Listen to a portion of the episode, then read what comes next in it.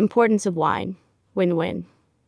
If you do, then you must have been spending a few days at Vinexpo Drinks America, Javits, NYC. If you missed this event, immediately put it on your to do list for 2024. I am not alone in applauding this impressive program.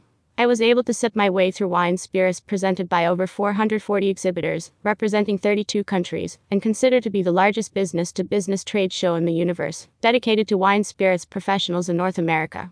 If you buy, sell, write, review, or drink this should be added to a to do list. The global alcoholic beverage market is estimated to be valued at $560.04 billion, 2022. The growth rate of this market is projected to be 9.4%, with an estimated value of $802.02 billion by 2026. As of 2022, revenue in the alcoholic beverage segment in the US reached $261.1 billion, with a projected growth from 2022 to 2025 of 10.51% per year. This two part series includes Part 1 Spirits Fuel the Economy. An alcohol trend in 2023 suggests consumers are pivoting to spirits over beer, as they are looking for adventures available through new cocktails. Successful brands will balance something new and wonderful. Without going over the edge, consumers want both familiar and unique. Part 2 Importance of Wine. Win win. A review of the wine industry and how the new demographics and psychographics of the consumer is pushing the sector to morph every aspect of the business, literally from the ground up and through to the consumer. Old. Now new. Over time, wine has changed the way it is grown, produced, and consumed. Centuries ago, it was part of an everyday diet and used as a basic source of energy, especially for laborers, farmers, and working class people. Now it has morphed into a hedonic good basically enjoyed in free time and on social occasions, with strong status symbol implications. Wine, once traded as a bulk commodity, is now considered a luxury and fashionable. In high-income countries and or among higher-income population groups, attributes related to culture, traditions, emotions, tourism, and discovery, the experience of novelty, self-identity, and signaling of social status, all contribute to motivations for the purchase and consumption of wine, in addition to aroma and palate pleasures. It is also interesting to note that wine is no longer bought to just be consumed. In some situations, its value increases with time, and it is bought and kept like other investments. Wine may be acquired, not as a substitute for beer and spirits for immediate imbibing, but rather as an alternative to art masterpieces or to other financial assets and portfolio diversification strategies. Not the wine of your grandpa. In the wine industry, change in demand has led to variations in one of the most complex agri food industries and one of the most sophisticated agri food products. Production technology has evolved in the vineyard and winery, and the entire process has transformed. Grape cultivation has also been altered, reducing the number of varieties and the diffusion of a small number of ubiquitous vines that are spread globally. The wine itself has changed because of the different grapes used for making wine, and an increased focus on quality and diversification, in addition to the new emphasis on sustainable, organic, biodynamic, and ethnic attributes. The supply side has been transformed because of pressures that included demand for a quality upgrade and product differentiation to better meet changing consumer interests. At the margins, Grape production remains fragmented, although in some countries grape growers and wine producers have been converted from small households only partially market oriented to larger specialized companies, better able to participate in national and global value chains. Additional influencers of transformation in the wine industry include wine technicians, enologists, wine experts, wine journalists, and communicators, all basically related to process management, quality improvements, process and product certification, communication, and promotion. There is a new emphasis on the wine experience linked to a strong need for providing information and quality guarantees along the value chain and channels of distribution, all the way to the final consumer. Segmenting wine production. It is rare for the production of wine to be segmented. However, global companies have affirmed their role as traders and retailers, as well as in their part as producers and packers, due to multinational investment campaigns. The result 1. Increasingly polarized sectors between small groups of winemakers and large enterprises. 2. Multinational companies benefiting from low costs, financial advantages, significant flexibility, and widely established reputations. 3. Large number of medium sized and very small producers benefiting from product diversification, deep roots in the terroir, and a strong identity related to tradition. E commerce. Online shopping is directly impacting small producers and larger retailers operating on a global scale, resulting in small producers who, thanks to a shorter supply chain, are able to increase their visibility in the final consumer market and capture a major share of this space. Economic benefits of wine industry. Wine is produced in 50 states in the USA. The production, distribution, sales, and consumption of wine benefits many sectors of the economy and generates approximately $276.07 billion in economic activity. In addition, it preserves agricultural land, provides American jobs, attracts tourists, generates taxes, and enhances the quality of life. In the USA, the wine industry includes approximately 10,637 producers in 50 states, as well as 119,420 acres of vineyards.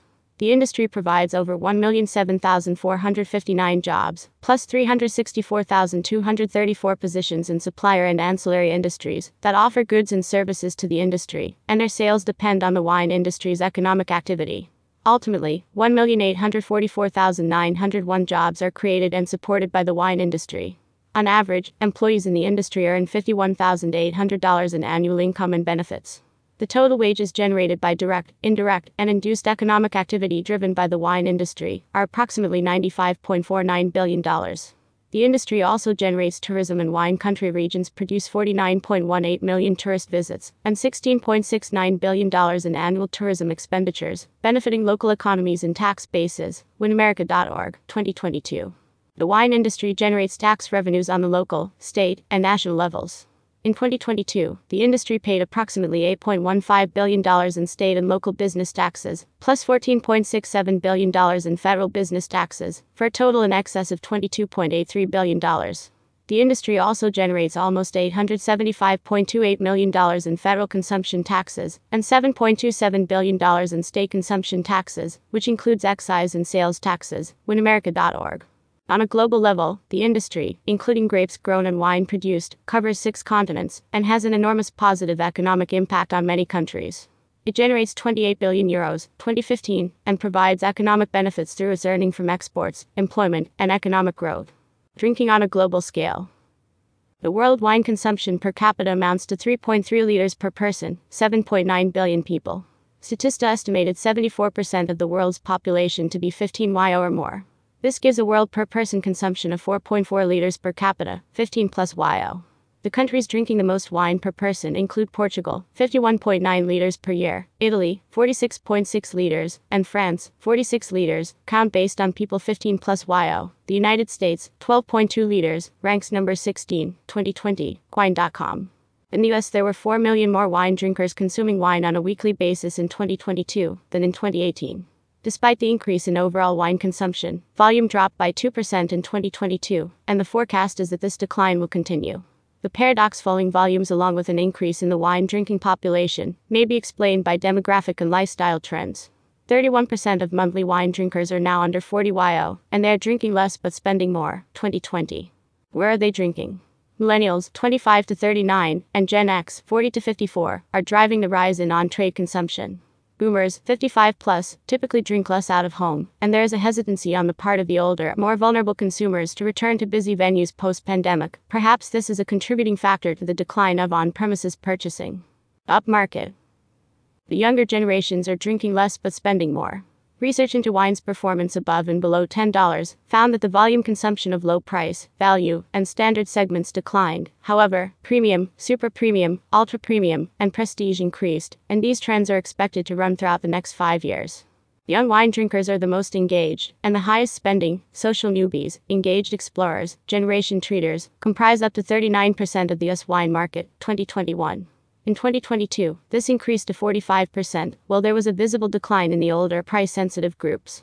As inflation and costs of living increase, the on premises seller will need to provide experience led drinking occasions to provide differentiation from the at home occasion. They will need to offer more creative tasting experiences and or a wider range of wine varietals to infuse excitement into the drinking experience. Engaging the youthful drinker. There is a clear need for new marketing strategies throughout the value chain. Producers should respond to the requests for additional information by listing ingredients and offering nutritional data, i.e., calories per serving, on the labels and hang tags. In addition, the social values should be clearly articulated, along with their efforts to address environmental concerns and strategies for reducing their carbon footprints. Will it happen?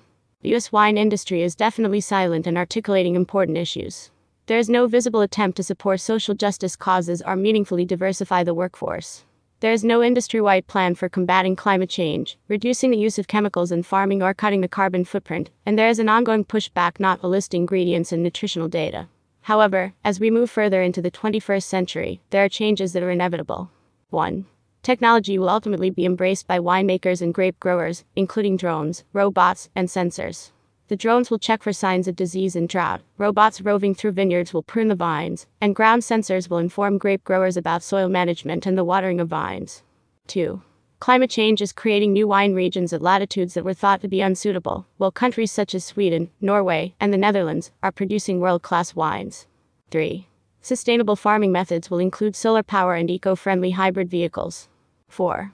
Packaging and bottling innovations may be the end of the 750 milliliters glass bottle to be replaced by single serve wine bottles, wine in cans, aluminum bottles, and boxes. 5. With globalization, wine drinkers are losing interest in the appellation, fermentation, or other characteristics that distinguish a wine. The snob appeal is being replaced for easy, approachable wines that just taste good. Supermarket brands like Trader Joe's are becoming the norm, and labels are no longer austere, morphing into being fun, unique, and even sassy. 6. Wine shops have not changed in decades. One new concept is based on the modern bookstore where the books are the featured attraction. However, there are other experiences available, such as a cafe, a book reading, or a book discussion group with the author. 7. Technology is also focusing on the bottle. While glass continues to dominate the space, tech companies are designing technology to improve the wine buying experience, using augmented reality on wine labels, able to tell the story about the wine. 8. Technology is creating a blockchain based authentication and trust system to stop wine counterfeits. Blockchain is permanent and unassailable, making it the best way to authenticate a rare bottle of fine wine. Wine recommended. Medical research finds that the antioxidant compounds in wine can help reduce inflammation and oxidative stress, lowering risks associated with atherosclerosis, coronary heart disease, and stroke. Other studies found the wine improves cholesterol and blood pressure levels and decreases the risk of heart attacks. Another researcher determined that drinkers of red wine had a more diverse microbiome than those who drank other types of alcohol, and this was attributed to the antioxidants found in the grape skin, resveratrol. Additional good news moderate wine consumption can have a protective effect against esophageal and gastric cancers, and also decrease renal cancer and thyroid lymphomas. At the end of the day, wine is good for all of us from the grape growers to the consumers. No longer drink only water, but use a little wine for the sake of your stomach and your frequent ailments. 1 Timothy 5:23. More news about wine. Dr. Elinor Garely. This copyright article, including photos, may not be reproduced without written permission from the author.